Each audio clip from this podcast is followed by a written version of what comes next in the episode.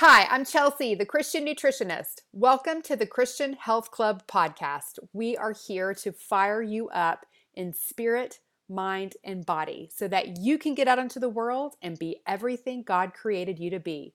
Welcome to the club. Here we go.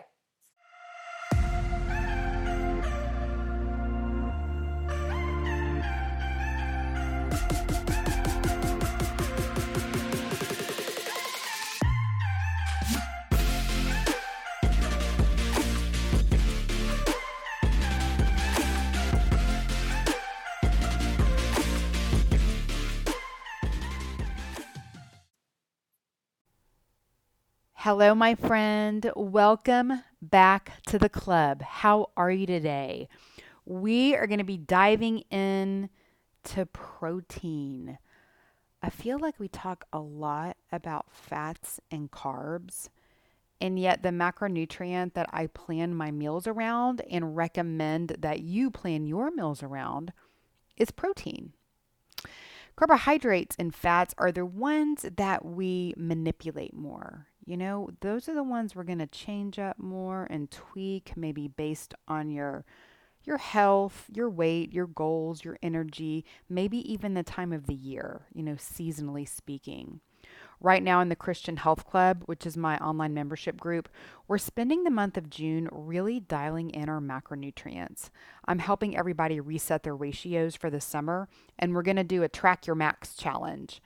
Um, you know, so we're going to track our macronutrients, which, if you know me and you listen to this podcast at all, you'll know that anything to do with tracking and counting and math is not my thing.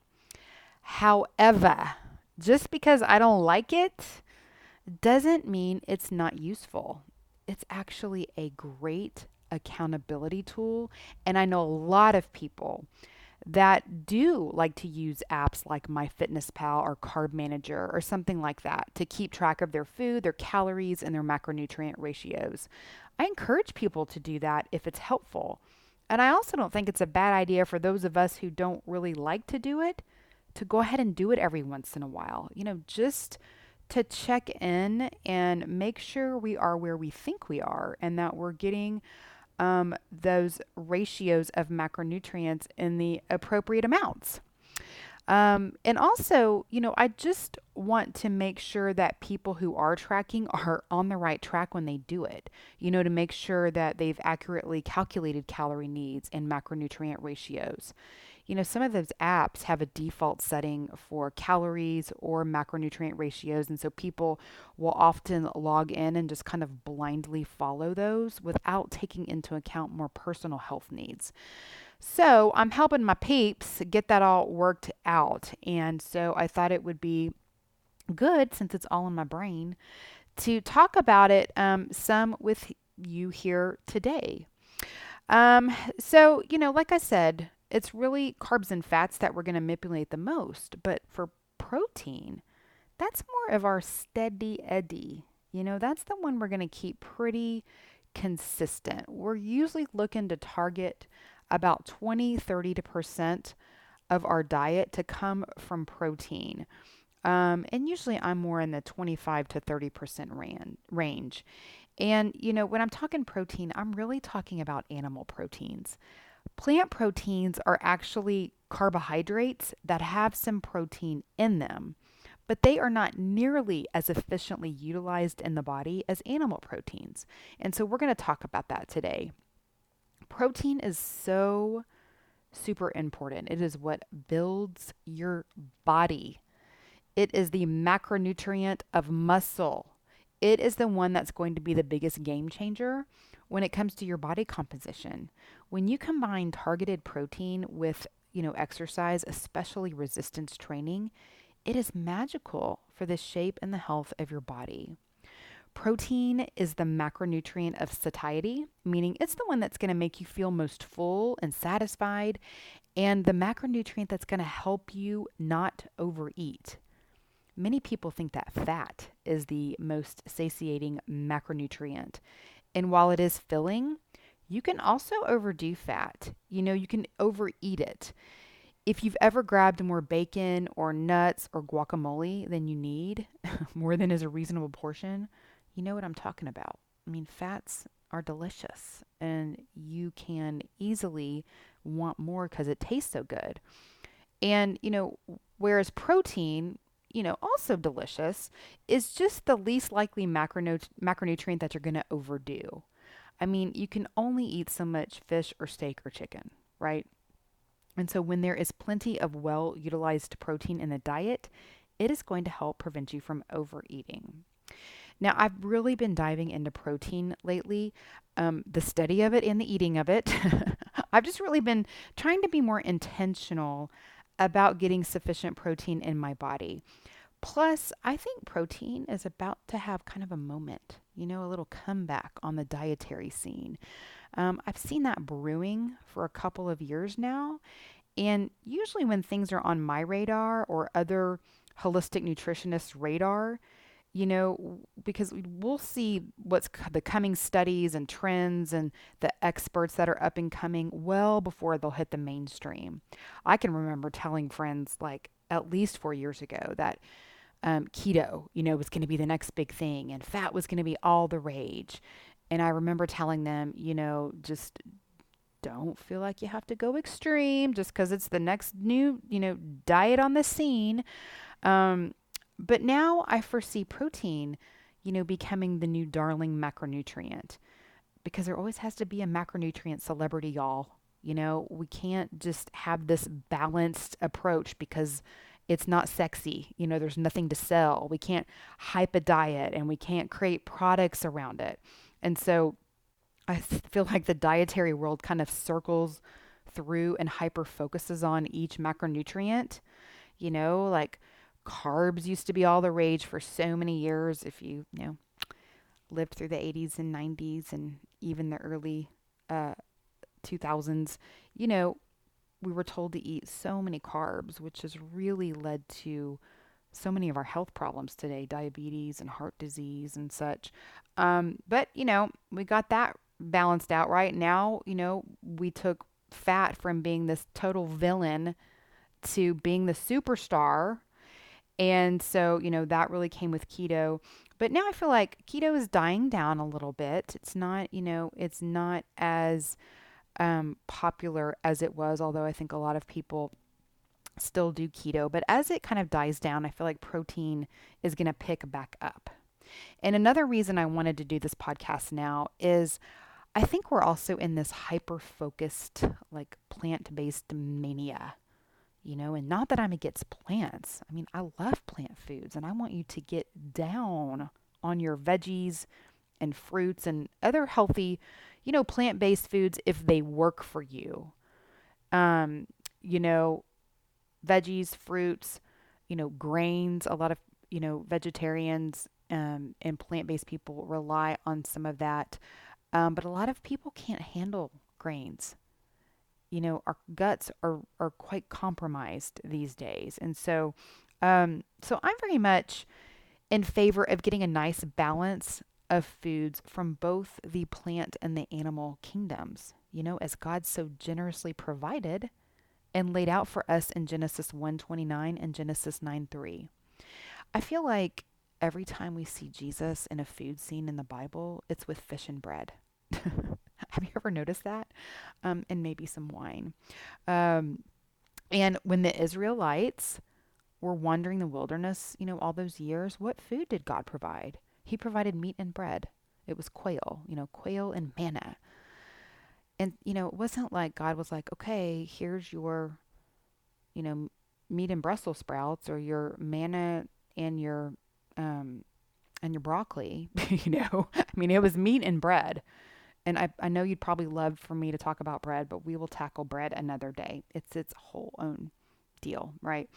Um, but let's for now just kind of take notice of this balance where there is um, animal source protein present. It's not like biblical people were vegetarians. So let's just kind of read since we're talking about um, God providing the meat and the manna. Let's just read that from Exodus. In Exodus 3, um, well, no, it's not Exodus 3. I can't remember which chapter this is out of, but in Exodus it says, you know, the Israelites said to them, and to them we're talking about Moses and Aaron, they said, If only we had died by the Lord's hand in Egypt. There we sat around pots of meat and ate all the food we wanted. But you have brought us out into this desert to starve this entire assembly to death. It's so dramatic. Okay, so the Lord responded. He said to Moses, I have heard the grumbling of the Israelites. Tell them, at twilight you will eat meat, and in the morning you will be filled with bread. Then you will know that I am the Lord your God. So, when I talk about this kind of thing, I'm going to always include the caveat that there are valid therapeutic reasons for eliminating food groups, you know, going vegetarian or keto or even carnivore.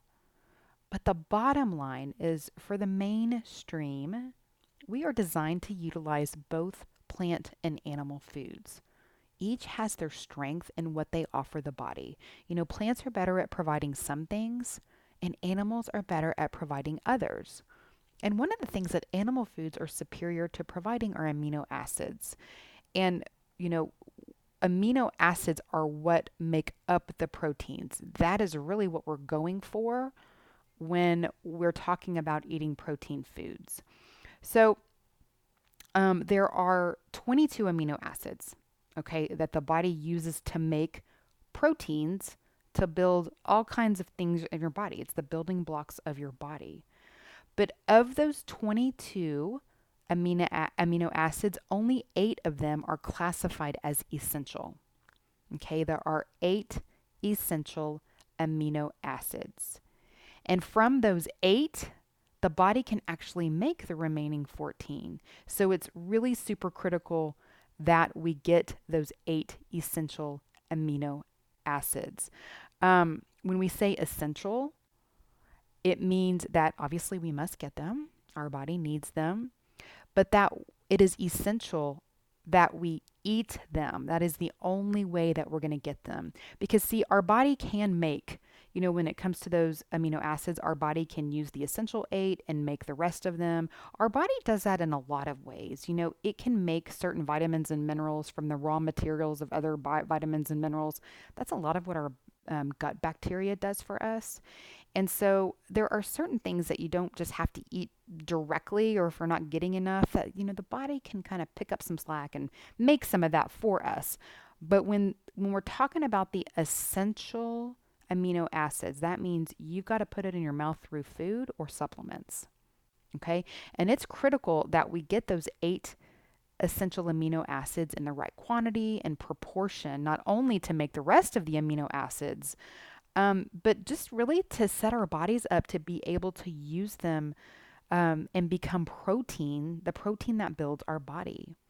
And we need sufficient protein for pretty much every aspect, part, function of our body. You know, the brain and the nervous system, detoxification and healing, digestion, immunity, hormones, cell function, bone health, all kinds of stuff. So, as I was really just kind of diving into more information about protein, I read this book um, by a doctor. Um, the book is called the the Search for the Perfect Protein, and the doctor's name is Dr. Minkoff, and um, he makes some pretty bold statements in his book, and I'm going to read them to you. He says, "All people with fibromyalgia and chronic fatigue syndrome are protein malnourished." All depressed people and people with anxiety are protein malnourished. All osteoporotic patients are protein malnourished.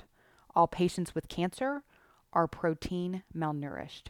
All patients with autoimmune diseases like lupus and rheumatoid arthritis are protein malnourished. All patients with sleep disorders are protein malnourished. All Parkinson's patients are protein malnourished, and all Alzheimer's dementia payment patients are protein malnourished. That's pretty bold, pretty eye opening coming from this doctor. Now, what's interesting about him is that he used to be a vegetarian. He is also an athlete. He has completed the Ironman like 42 times. If you don't know what that is, it's like a triathlon on steroids. It's insane in the membrane. I don't even know why people do that. of course, I'm not a runner, um, but it's like doing a marathon and a swim, you know, a, an extreme swim and bike ride. It is just hardcore. And so this doctor, you know, found that his health and his performance proved to be so much better and so much more robust and he recovered so much better and he just you know all around in health and his um, athletic pursuits he did so much better when he added back in animal foods um, but you know as he did this he got really focused in on amino acid utilization and He's helped thousands of his patients overcome serious health problems by helping them optimize this as well. Okay. Um, and so, like I said, his book, The Search for the Perfect Protein, dives into this concept of how our bodies utilize or don't utilize amino acids um, to make the proteins we need in our bodies. So, according to Dr. Minkoff, we're not getting near the protein we think we are. It can be deceiving to look at the back of a package or carton or whatever it is and you know see that protein amount um, and think that that's exactly the protein that we're absorbing in our body. But Dr. Minkoff said that's not the case. He said we can look at the back of a yogurt carton and think we're getting 14 grams of protein when we're actually only utilizing about 16% of that. A can of tuna may say, you know, 20 grams of protein, but we're only utilizing about 33% of that. Only, you know, 33% of that is usable. And y'all, those are from animal sources. The amino acid utilization from plant foods is even less. Um, spirulina, for in- instance, is a green plant protein food that some people, you know, rely on as a protein source, but it only gets about 6% utilization. That means 94% is not utilized as a protein. Um, and get this Whole eggs, they're at the top of the list as far as amino acid utilization goes. They are utilized at a 48% rate, but egg whites only get about 17% utilization rate. I mean, that is a huge difference. And so, you know, I always see people, you know, either throwing out their egg yolks because they're worried about cholesterol or fat or whatever. I mean, that's a huge mistake because there's all the nutrition is in the yolk. But a lot of people will do that um, and eat extra egg whites because they want the protein. But, you know, according to this, you're not utilizing that as efficiently when you when you separate it it's the whole food that whole egg that makes your body really recognize all of those you know the amino acids to be able to use the protein more efficiently Okay, so the key is really having these eight essential amino acids present and in present in the kind of the right proportion to each other um, to be utilized most efficiently. And we find that most well done in animal sources of food. Okay, so you might be wondering, okay, well, what happens to that other percentage, you know, of the protein that's not being utilized well? Well, Dr. Minkoff explains that there are two pathways that amino acids will be processed. Okay, when it gets to the cell, it'll be the anabolic pathway or the catabolic pathway.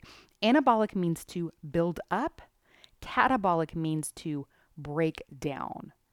So, when the amino acids are absorbed, assimilated, utilized down the anabolic or building up pathway, then they are used to make the protein that your body needs at that time. So it might be a protein to make a hormone, an enzyme, a piece of hair, a neurotransmitter. Okay, but so whenever whenever it's going through that anabolic pathway and your body's ready to make that protein and you know that presence of the essential amino acids are there and kind of all the stars are aligning it's going to use it and utilize it well what is not utilized goes down the catabolic pathway and is broken down into carbohydrates that can be used as fuel or into nitrogen, which is a waste product excreted by the urine.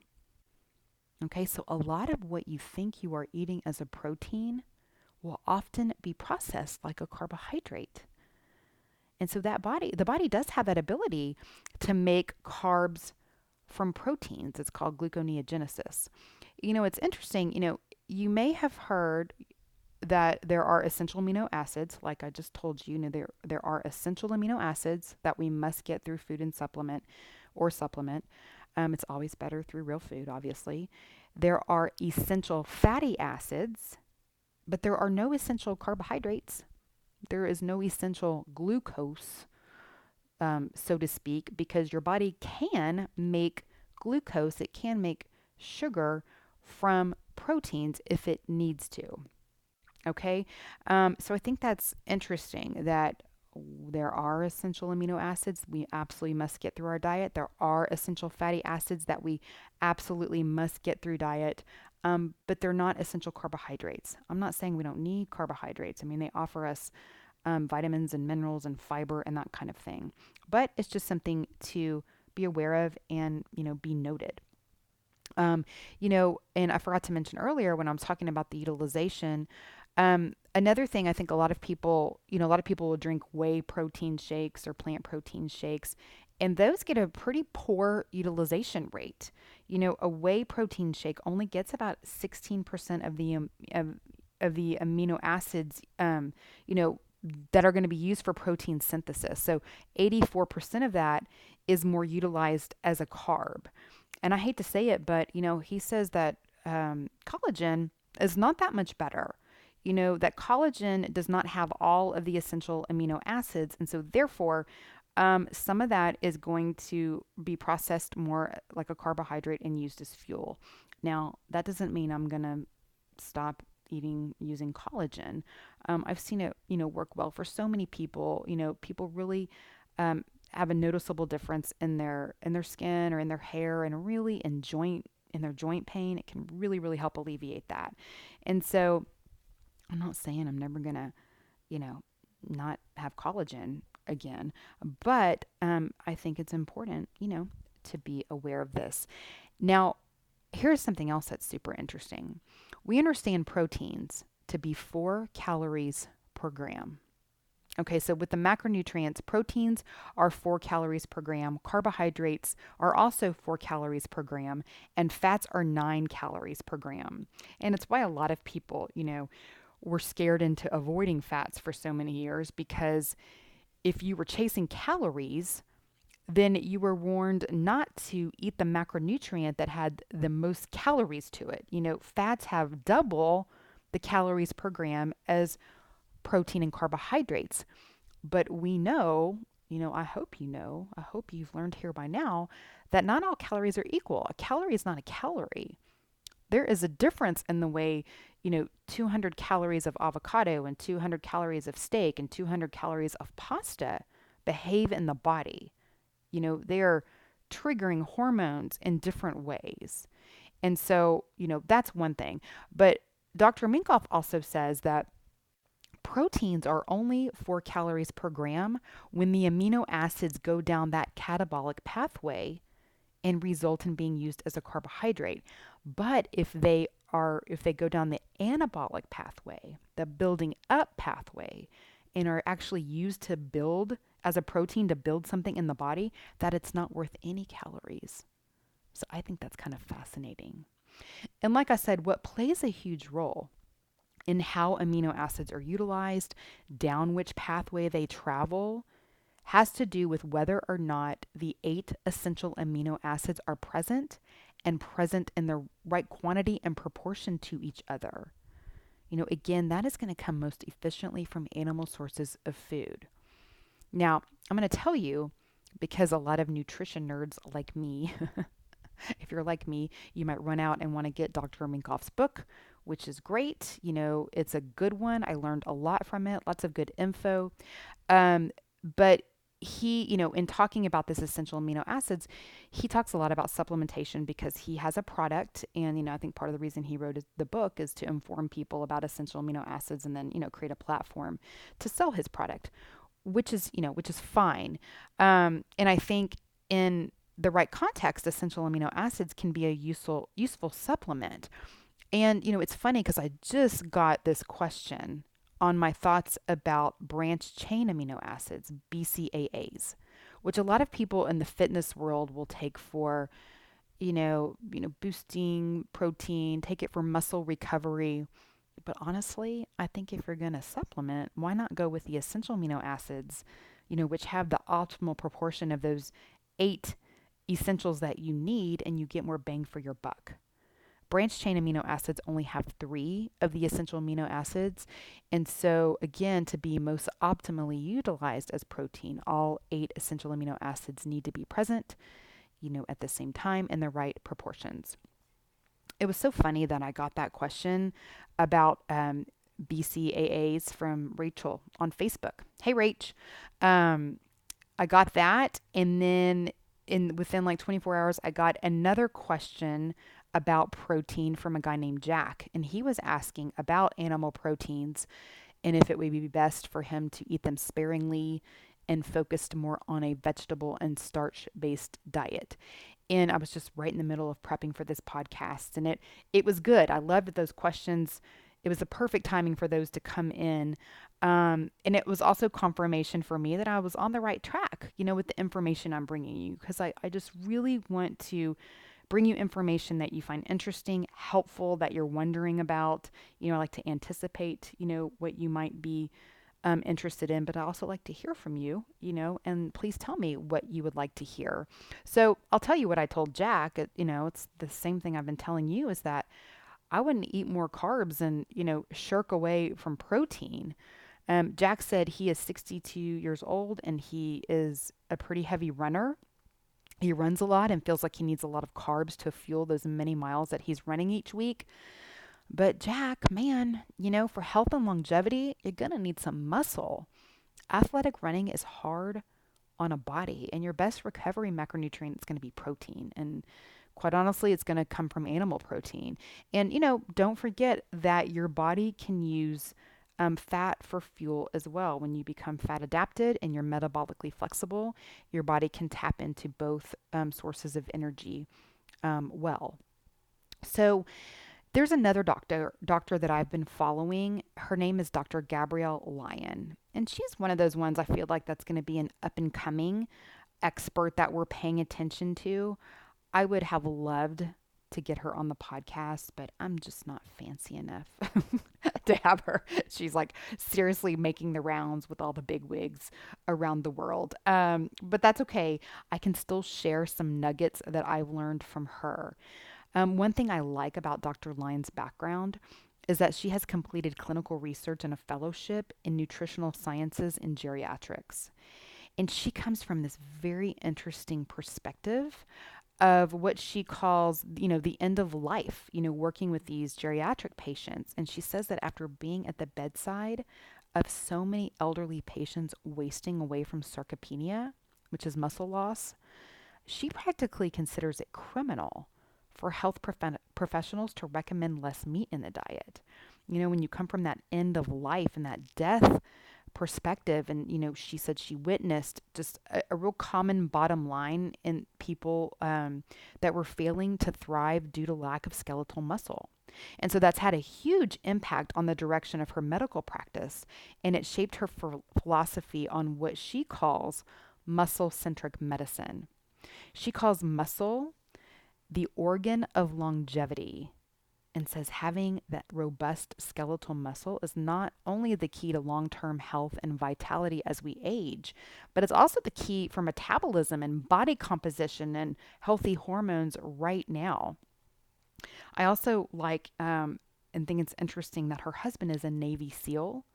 And so she works with a lot of elite military people in addition to her regular patient load of sarcopenic and met- metabolically challenged people. So I like this background that she has, you know, um, of high performance and metabolism and then this you know this aging process this longevity process and so i've just really enjoyed following her and and getting some good insight I listened to a podcast with her and her husband the navy seal and it's so funny because i mean she's even a more hardcore meat eater than her husband is. And she eats a pretty high protein diet, more so than he does, comparatively speaking, you know, compar- comparatively speaking for uh, their size and body weight. Um, but, you know, one thing I've heard her say, which I think is fascinating too, is that be- muscle is um, is also, you know, this organ of metabolism, an important organ of metabolism, and that it's not that you necessarily get fat first, it's that you don't have enough muscle in place to start with. So she says it's really a matter of being under muscled instead of over fat. And one of the best things that you can do to really um, you know, gets your metabolism back on track is to get enough protein in your body. And so she recommends, and you know, I think this is a pretty good um, target fair amount. She recommends at 30, getting 30 grams of protein for per meal, and that it's you know it's really good to to space out that protein throughout the day and really get it per meal because it really helps that metabolic response. You know, protein and fats are what help balance out the carbs and help them from being you know turning into blood sugar um, so quickly in the body and just kind of slamming into your system as sugar helps kind of keep that grounded and help keep things um, balanced. So 30 grams of protein per meal but y'all i mean that can be that can be tough to get you know unless you're intentional about it. You know there are there are quite a few health professionals that recommend getting even more than that you know upwards of 100 grams a day and some even say that especially if you have a a weight goal um, to get get as many grams of protein as your goal weight so for instance say you were a 200 pound woman but your goal weight is 150 pounds, you would eat 150 grams of protein a day. That's a lot of protein. it's a lot of protein, y'all. Um, now, I haven't heard Dr. Lyon talk much about amino acid utilization. In fact, I've often heard her recommend branch chain amino acids. Um, so, you know, I think I think what she's really trying to do is just get to the mainstream and just really bring this message out that protein is important, having enough skeletal muscle is important, and she's not getting in the weeds so much, you know, with getting into the amino acid utilization and all that kind of thing. She just wants people to eat enough protein, um, you know, do some resistance training, get some exercise, and really build that skeletal muscle for long term health. Um, you know, so there's that. Um, but you know, I do think that if we are really wanting our bodies to get enough of the amino acids that will be utilized efficiently, then we are going to have to get a pretty good amount of protein in the body um, to do that. And so that it is prudent to um, to get plenty in, in the diet so there's more material to work with. Now, let's talk about the RDA for protein, which is the recommended daily allowance. Okay, that the recommended daily allowance is 0.8 grams of protein per kilogram of body weight.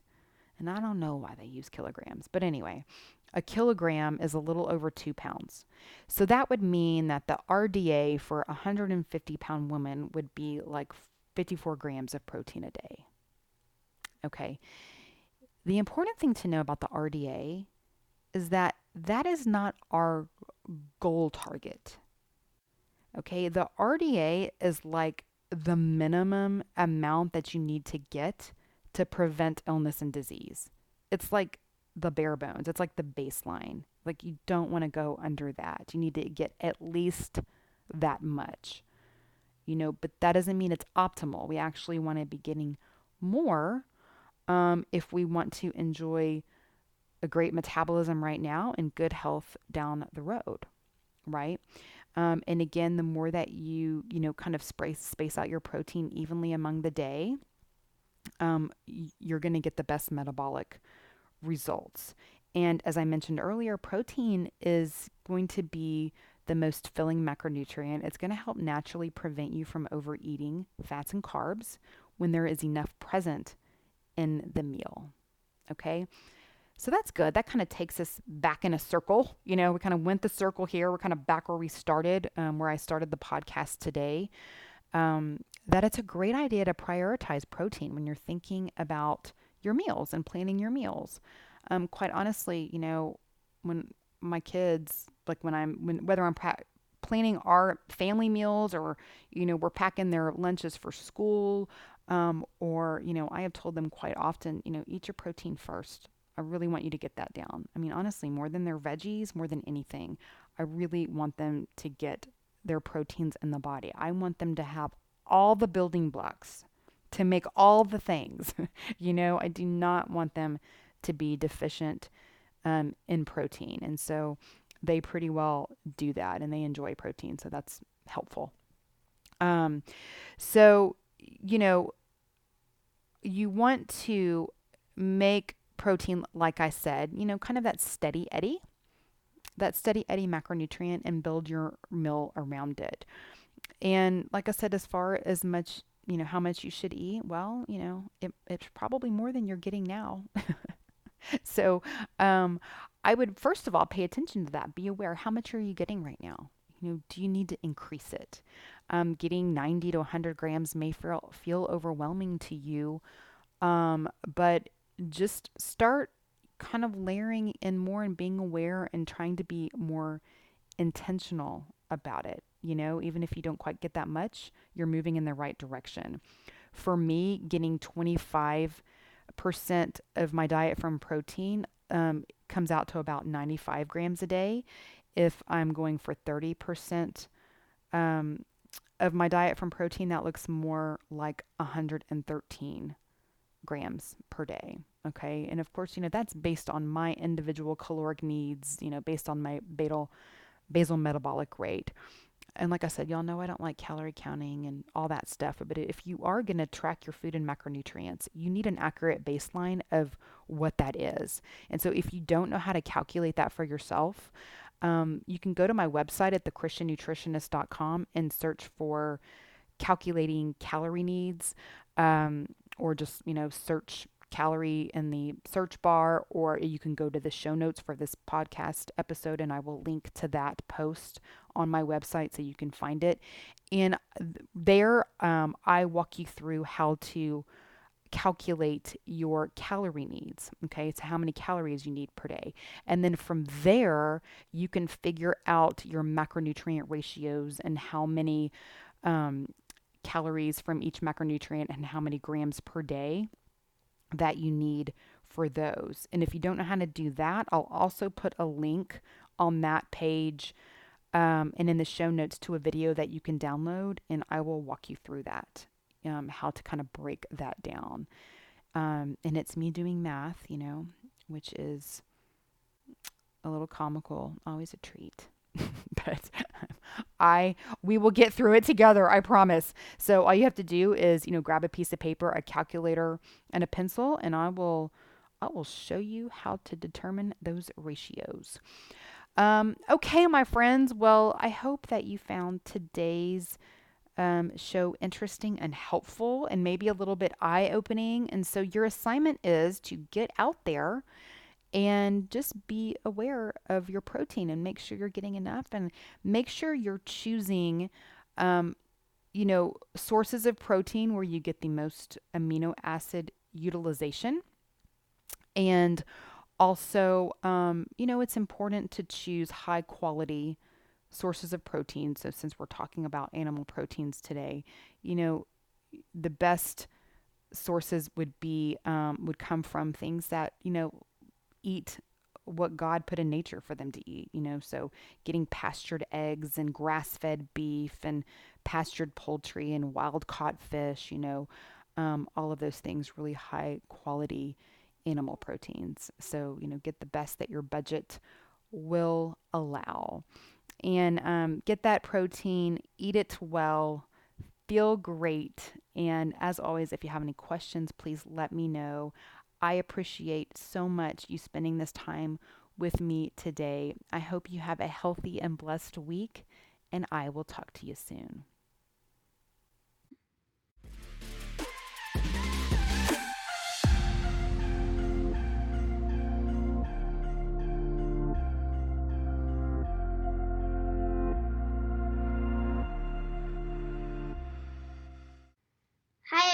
Remember that my mom is an awesome nutritionist, but she's not a doctor. The information in this podcast is not intended to diagnose, treat, cure, or prevent disease. Always talk to your doctor before making changes to your nutrition or exercise program. Thanks for listening. Have a healthy and blessed week.